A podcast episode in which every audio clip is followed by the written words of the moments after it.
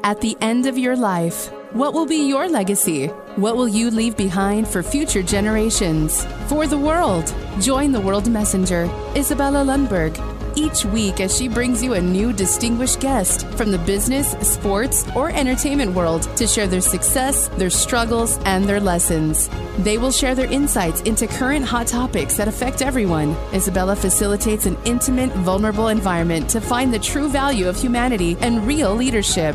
Are you ready for your legacy? The legacy that matters? Hey, my friends, it's Isabella here, the World Messenger, and I'm inviting you for another epic episode of Legacy Leader Show. This woman is amazing. She has so many elements in her world that she can share.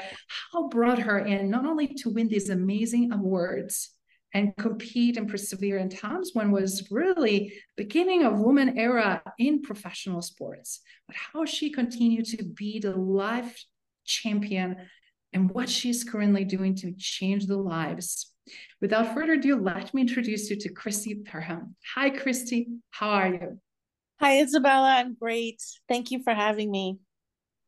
It's absolute pleasure. I, I know it's so much the story, but I wanted to others to really sit on edge of their seats as they listen in this powerful share that you're about to give us. Uh, and it's such an absolute privilege and great gift for our global audience here. Uh, we're here on the Legacy Leader Show, and your legacy, oh my goodness, it's keeps giving, it keeps giving. But before we go there, do you mind telling us how did you start, first of all, to have a, such a great passion for sports, specifically swimming? And what was your journey early on to dedicate your time and efforts to become Olympian? Um, I grew up in a family of athletes um, from my grandparents and aunts and uncles to um, my parents and cousins and and just was constantly surrounded by athletes. My parents were teachers and coaches um, after their time being collegiate athletes.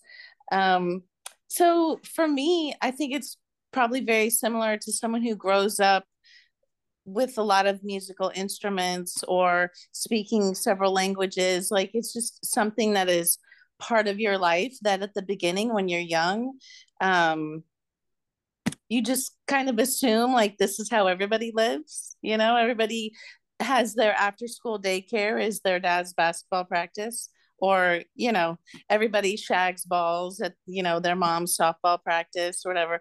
So um for me, like my beginning was I don't even remember a time where I didn't know sports. I don't recall a time where it wasn't on TV or where my brother and I weren't participating.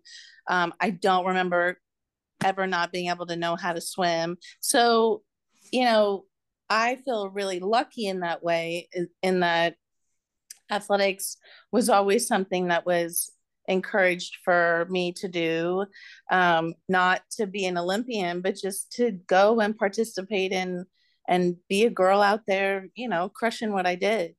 So i so like there's no specific beginning for me wow it's amazing. Must be amazing to live and grow up into that surrounding where is sports considered as a normal day of, of living and being part of it and also being surrounded with people who really value sports because that's one of the avenues that bring us closer together. So before you decided to which direction you want to take obviously you had a lot of talent athletic talent. How did you select swimming um, well, actually, I really did a lot of other things. Um, you know, I, I grew up, you know, in elementary school, I would go to all comer track meets. I played basketball and softball. I ran track and, you know, I was on a swim team, obviously. Um, but I, like, for me, I, I enjoyed swimming and I was successful in swimming, but really sometimes like what you do as you grow and and um, find your skill level or whatever it kind of picks you. So like i really wanted to be a superstar track athlete. Like i told my parents when i was very young that i was going to be an olympian in track. Um, I, I wanted to be evelyn ashford and um, just was so enamored of track and field. Um, but then you get a little bit older, and um, I really love team sports. So I really fell in love with basketball. But clearly, like I just was always more successful in swimming. And the opportunities to do it at a really high level in college were there for swimming, where I probably could have done the other sports, but not maybe at, at as a successful level. So um, I think it kind of picks you That's amazing. I'm glad I picked you, obviously, and we now then looking back was a very valid reason for. So before you could even realize that you are so good and you're going to be able to compete and see if you can make it and get cut in uh, top echelon of the top of the top uh, athletes for Olympics do you mind sharing what level of dedication you have to go uh, to truly be that super good? And how that really uh, affected rest of your life? Obviously being disciplined being so dedicated to something uh, that really shaped you who you are today. Yeah i you know when when you're in the middle of it you aren't i don't think you're processing it the same way. Um so i feel really lucky that i had coaches that could see my potential and could guide me and kind of take the qualities that w- were going to make me successful in swimming but then be a successful grown up and and kind of steer them in a way so I could continue to progress and grow. Um you know I think having I mean being very singular minded you know and and very goal oriented i'm i'm you know when they you train dogs are like oh they're very food oriented or they're very yeah i'm very much a reward oriented person and sports really feeds into that. Um, but i feel it's really important that i was not a really high level swimmer when i was 10 11 12 not even really in high school because i did multiple sports. So i'm i think part of my success is directly attributable to being a multi-sport athlete in high school because it kept me injury free it kept me hungry it kept me from being burnt out. It gave me perspective of um, working it within an individual sport as as a relay member or working within a team sport as a basketball player and um, just always i always had something fresh coming up like three to four months down the road you know um, fall was swimming winter was basketball spring was track. And so those you know having good coaches um, obviously having really um, you know parents that kind of had already walked that path but also never really getting burnt out on what i was doing i think really helped me get to college. But then in college i think some of it is um, luck and timing. You know, you have to be willing to be guided and coached.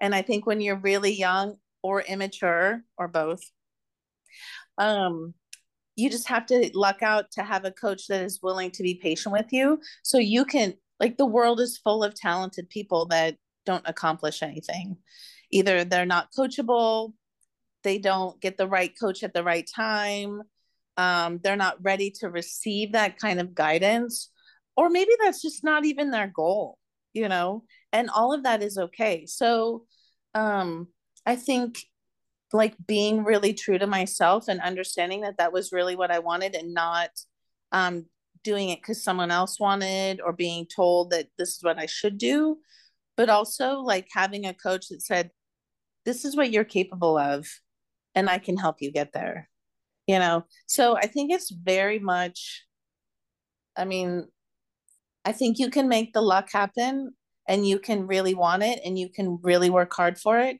but you have to have the talent. But yes. if you have a lot of talent and you don't have a coach that can guide you then you you might not achieve it. I don't know. And and like i said timing and maturation. So it's really just like a once in a lifetime way to bake a cake that is so true. And, and and you spot on because sometimes we have kids that have so much passion but they don't have much talent no matter how much coaching it's being invested in them. And then you have a kids who have exponential talent but they have an interest in so many different things and don't want to dedicate themselves uh, to demands that require to truly master things on that level of pro level right. which obviously you did and you mastered that after you graduated from high school and when you did uh, when was the first time when you really heard um, you are going to be tried for olympics? And how what was that feeling for you? Um one of my first club coaches um as i aged a little i think i was like 13 or maybe yeah i think i was like around 13 um, I made the junior nationals cuts, which is a really big deal in swimming. And it's, you know, for 18 and under. Um, and my coach was an Olympian in 1960. His name was Mike Troy. Um, and he was just adamant, like, I really think you can make this cut. And I didn't even know what juniors were. And so I ended up making the cut and going. And then two years later, I made my first senior national cut and so like the progression of you know someone pushing you to like this first step and then this next step or whatever. So i ended up making olympic trials and going to olympic trials in 1988 obviously i didn't make the team um, but it was really important for my new club coach at that time who was had also already coached another olympian before me. He was like hey this is this is where you need to be. You need to be surrounded by greatness and you need to race with the best if you really want to be good. Now I, at 18 i was absolutely not prepared for that and not um, mature enough really to appreciate that but i grew into it and i kept like you know one step and one step and one step whatever. So i think 1988 and going to olympic trials and I went from like 60th to 30th or something like that. I was like, oh my gosh, like that was pretty exciting. And then you, I went to my first year in college and I was all American. And so getting a little bit better. And my sophomore year, I ended up being all American in a couple events, you know, so the level kept changing. But really, like the, the summer of 1990 at the was the summer of my wrapping up my sophomore year of college and I was having a really great summer. And Frank Busch, now my like really the coach that kind of helped me achieve the most, um, he was like, I think you need to get a passport before you go to nationals this year. And I was like, Wow. Yeah. He's like, I think that you have a chance to make a team.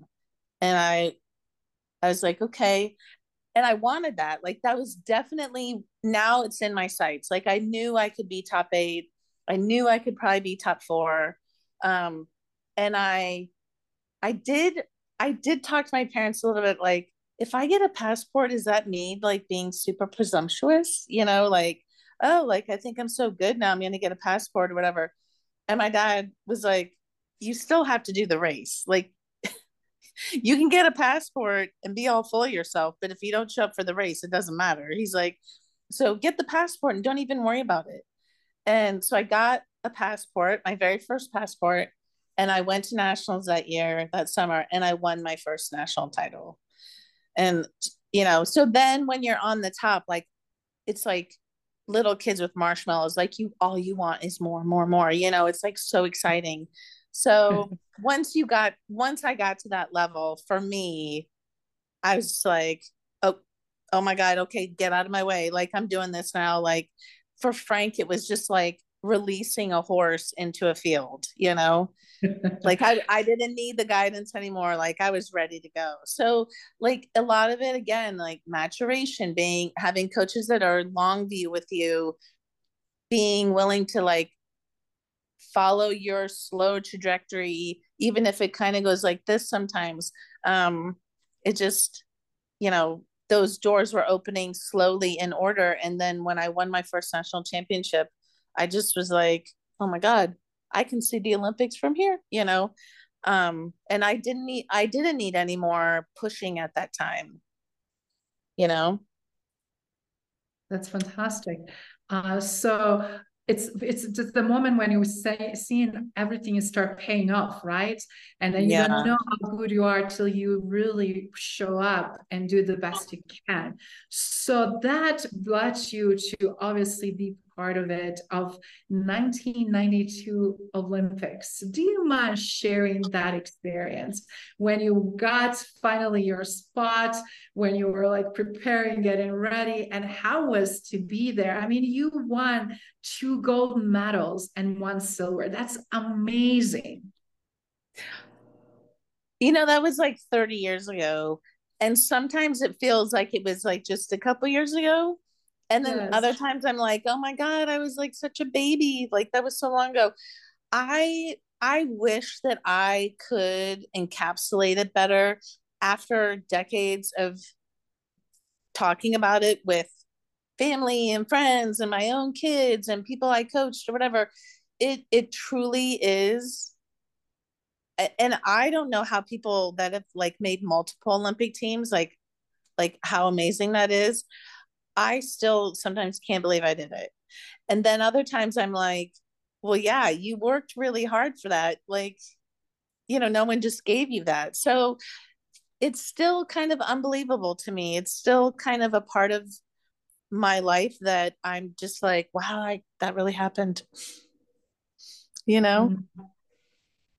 I know you were humble about that, but it's so interesting because uh, when we look at when I was a little girl, I was always wanted to be Olympian, and unfortunately at the time was not much invested in Olympic sports, and just the seeing how we all come together in flags and languages and country and nations, and and it's like all these beautiful parts of the world, right? Like how we come together. But then when you see Olympians standing on that podium and getting that gold medal or getting that recognition.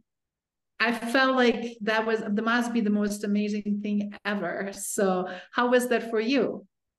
Um, growing up i was a huge olympic junkie and um, one really defining kind of core memory for me watching the olympics was watching jackie joyner kersee win a gold medal in long jump. And um, you know, I don't know Jackie Joyner Kersee, you know, and I and I wasn't gonna be an Olympian at that time when I was watching her. And um, but you like you don't it doesn't even matter if you're not into curling, you're not into archery, you don't understand what the biathlon is, you whatever.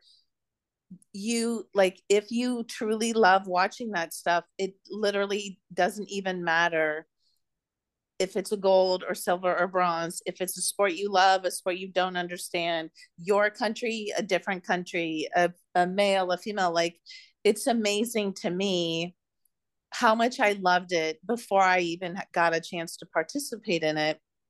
And kind of like, you know, watching the 1980 Olympic hockey team, or like I said, Jackie Joyner Kersee, or, you know, other American swimmers um, who later I got to meet and train with and all this stuff. Like it, it's it's one of those things. Like I think they'd say, you know, you shouldn't meet your idols because they're not. They're just people, you know, and you have a tendency to put them on a pedestal that maybe is they maybe don't deserve or you know you don't really know the whole person yet the olympics all we always seem to love the olympian love the person that's striving, whether they win a gold or silver or bronze or nothing.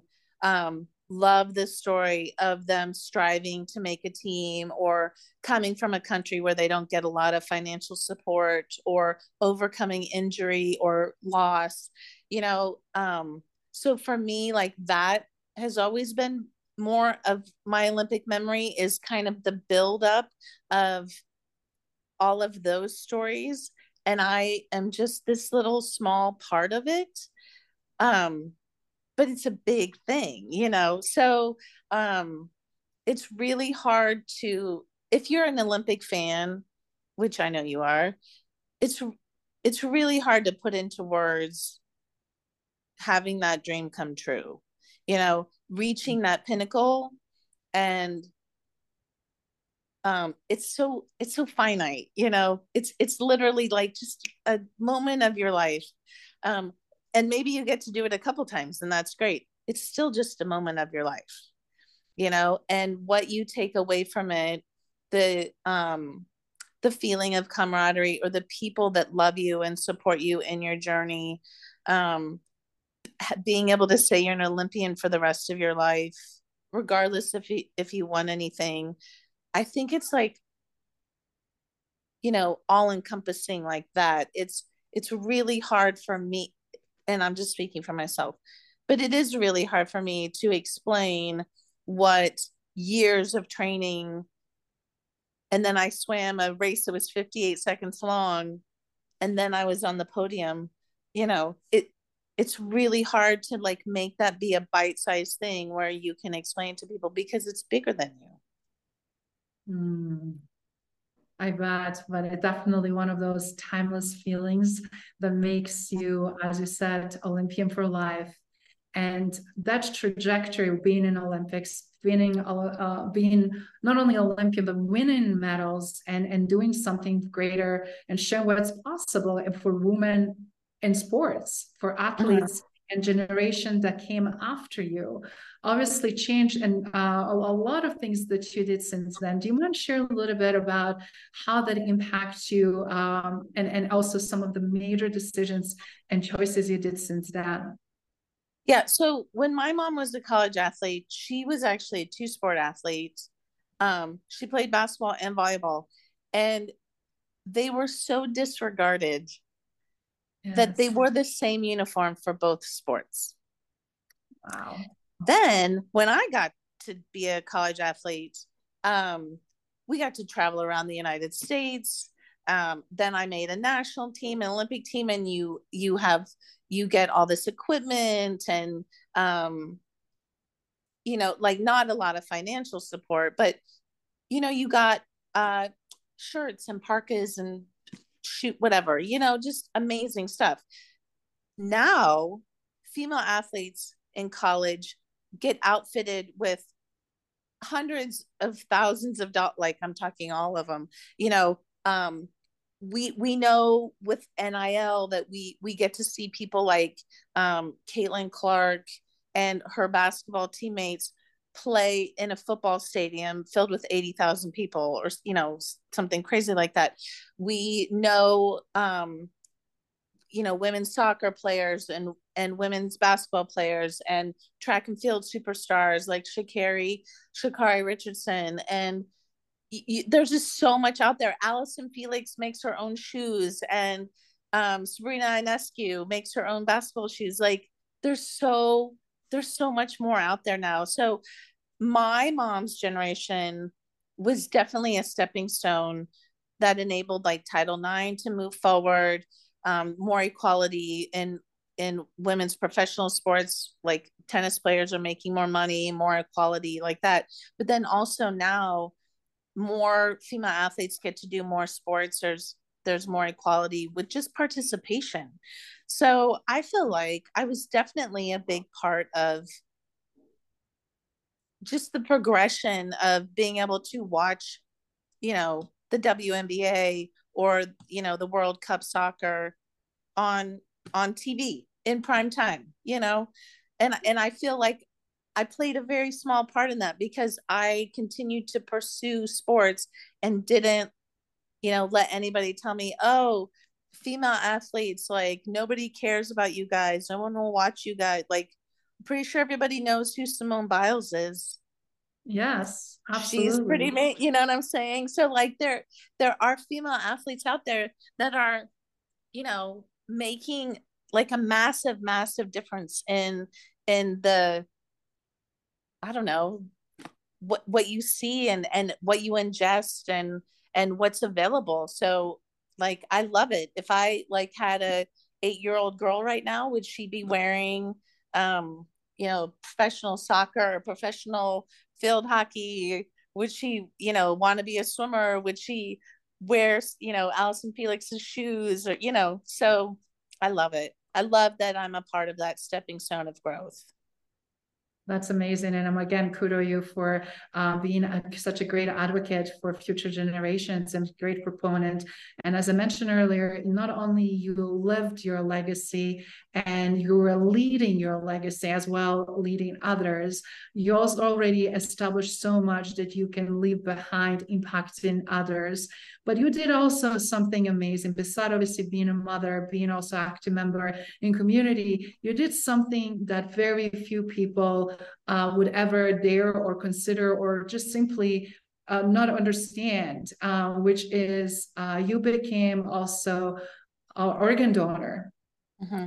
Did something that um, it's not as often talked about and your legacy just alone even with all of this is just creating even more and more ripple effects and show how amazing human being you are. So i really wanted to highlight that. First of all kudos and thank you.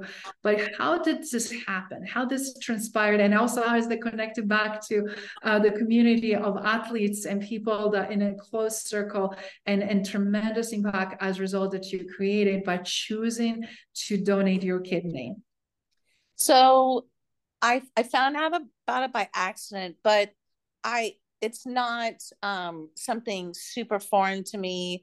Um, people do blood blood donation drives. They do swabs for you know marrow transplants and um, those kinds of things. So I'm not I'm not 100% you know blind to the needs of of what happens in my community. Um, but also you know, for as bad of a rap as social media gets, that's yes. actually how I found out about it. And so, um, after, and especially I'd been off social media for like two or three years. So I hadn't really been back on for a while. And in this, the circle of swimming, which is very much its own family, um, I found out that another Olympic swimmer's dad needed a kidney. And I'm I just was at the right time to do that. You know, um, being pregnant is very hard on a female's body, so they don't recommend um, donating a kidney if you want to still have kids. I was done having kids. Um, I don't have any chronic health issues. I don't have lupus. I don't have diabetes. Um, I've never had any kind of cancer. Oh wow, like you know, um, it it doesn't cost you any money to be a living donor you know so even if if there's someone that maybe wants to help someone but they don't have really good health insurance you don't need it it's already paid for you know so even as a retired military spouse um, we have good health care insurance but I, I knew I didn't need to worry about that. Um, I don't, I didn't have a job at the time that w- required really stressful physical activity. So, like, all of these things were kind of coming into play, but also like my my body as an athlete has been like a carrier for really great things. So um i'm really i'm not really afraid to try anything new. And i know what my body can do. I'm also very stubborn and i work really hard. And it didn't scare me the thought of giving a kidney to someone who would need it when I didn't. You know, you can totally survive and have a really great active life with one kidney. And so, like, I started exploring it, but really because it was the swimming family and there, um, I did feel a connection to Dick Franklin because of you know kind of his background with his daughter and and my background um but yeah I, I think a lot of it is again timing and having the right people around you so you get the right guidance. And for me, I got a lot of great guidance. I had a wonderful counselor that was like, hey, you know, these are the tests you're going to go through. Do you have any questions? Um, these are some things that might happen. Do you have any questions? If you, you know, are having doubts, do you want to talk about it? Like, you know, it's just like having a coach being an athlete and um but instead of benefiting myself it would benefit Dick and his wife Da and their daughter Missy and her husband Hayes and their daughter Kate and all of his brothers and sisters and Da's sister and you know it just the impact you know is exponential And so mm-hmm. if I mm. can do, if I can donate a kidney, why wouldn't I? Mm. I'm so glad that we have this conversation again. As I mentioned, as so many people don't have much knowledge, or they shy away, or they it's a lot of stigma, as you pointed out, just through social media and other channels. And when you look at someone like yourself, who is absolutely um, again breaking the molds in and stereotypes in everything you do. You did another one which is not only uh, putting yourself out there to help uh, someone who you know very well and, and, and in swimming community but also to recognize can i do this and what this means and what implications are? And uh, since then obviously you've been living high quality life as an organ donor. Obviously you don't have no side effects and issues uh, but how was this mental obviously you have that mental toughness. You already have that amazing physical ability and mindset. And uh, but for everybody watching and listening that want to support but they're on the fence do you mind sharing what were some of the things that really helped you to arrive? As you said how can you impact tremendously so many people's lives? And and then how the, your decisions changed as a result um, how everything turned out for other others? Like you said Missy franklin's ha- uh, father his wife uh, his uh, children and grandchildren now because he's alive he's around. He has a quality of life that maybe he would not have otherwise. Yeah i think the the biggest thing is to understand it's not scary. It's not dangerous.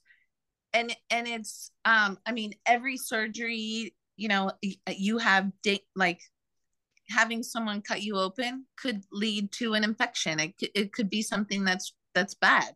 Having a baby is dangerous you know not taking care of your dental health is dangerous. So yeah i mean i i didn't go into it you know blind but i also knew it's it's so much incentive for the person receiving the kidney to get healthy and and we want to talk about the people that are receiving the kidney or the lobe of a liver and living donors and those kinds of things they care just as much about the, the health of the donor because it does nobody any good to be a living donor.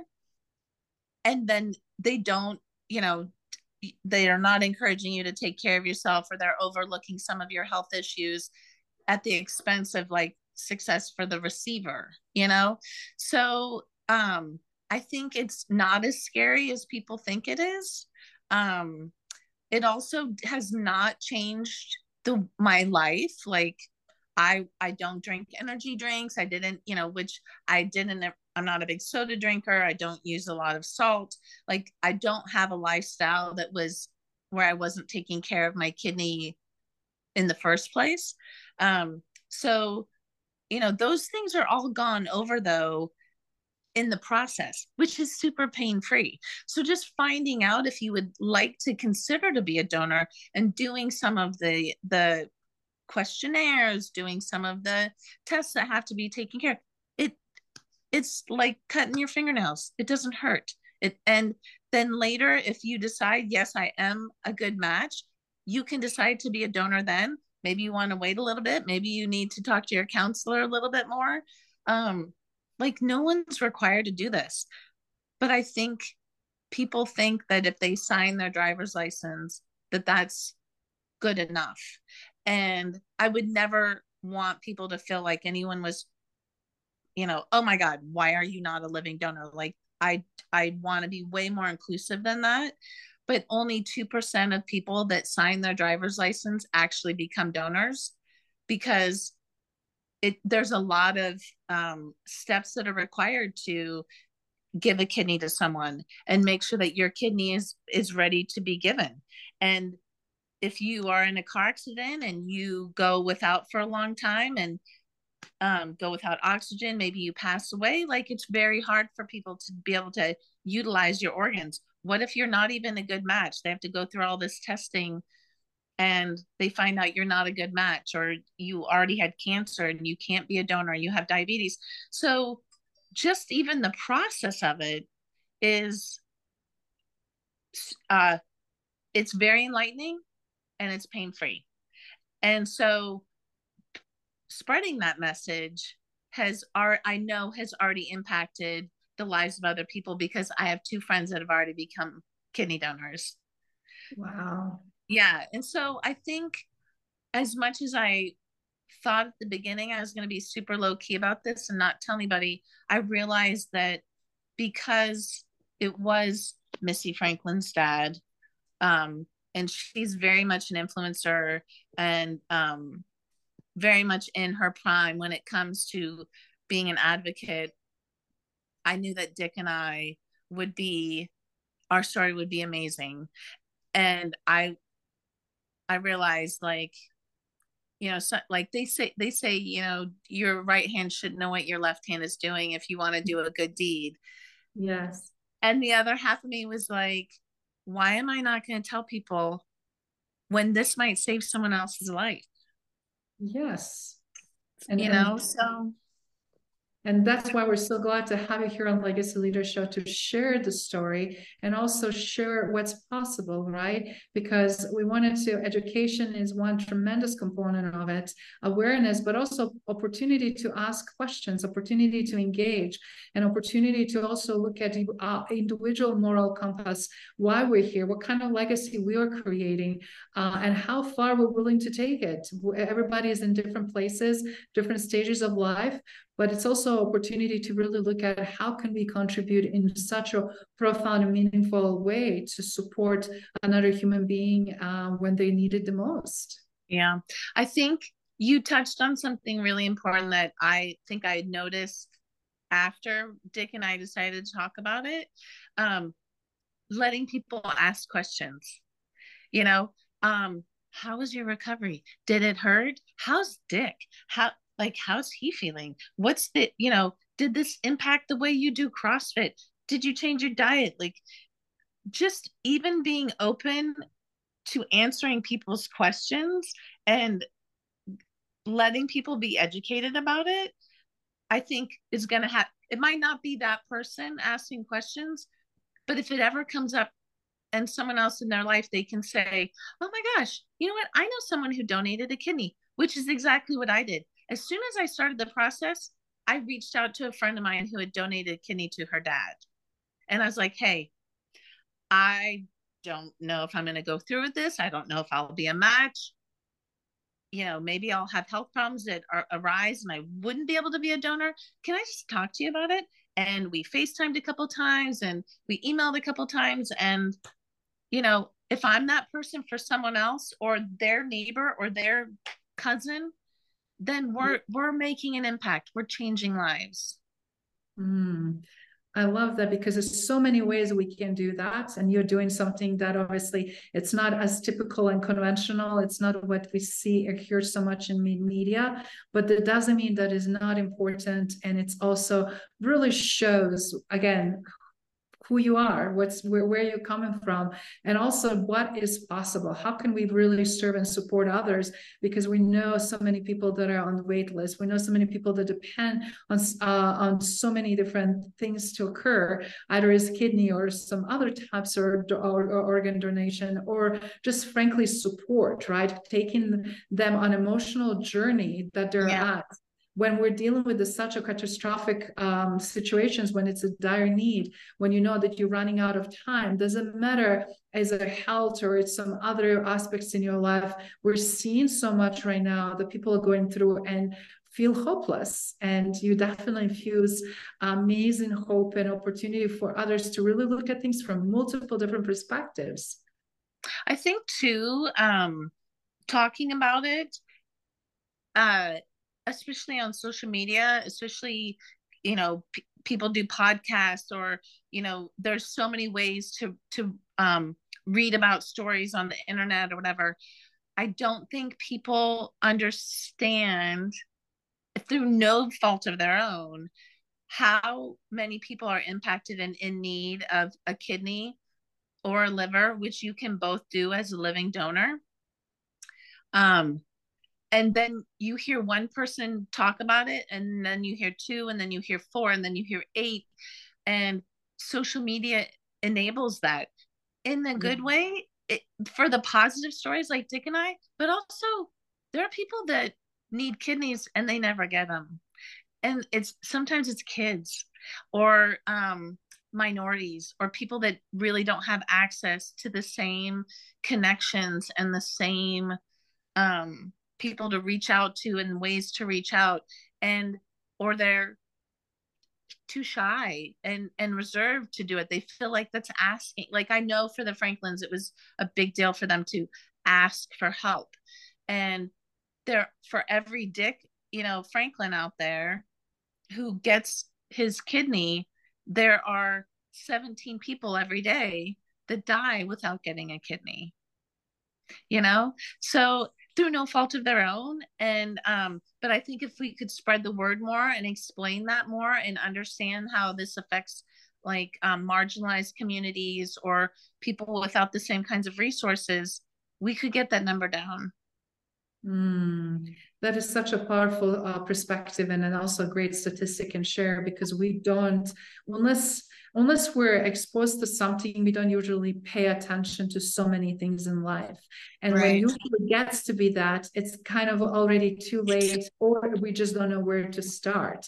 Right. And we don't know where to turn. And creating this such a positive global community around such a sensitive topics, it's a huge, tremendous step forward, which I'm so glad uh, that global community can also start looking because everybody gets in some ways uh, affected, right? Indirectly or directly. And when yeah. you're mentioning uh, such a young uh, lives that can be uh, taken away for something that could possibly be preventable or finding right. alternatives.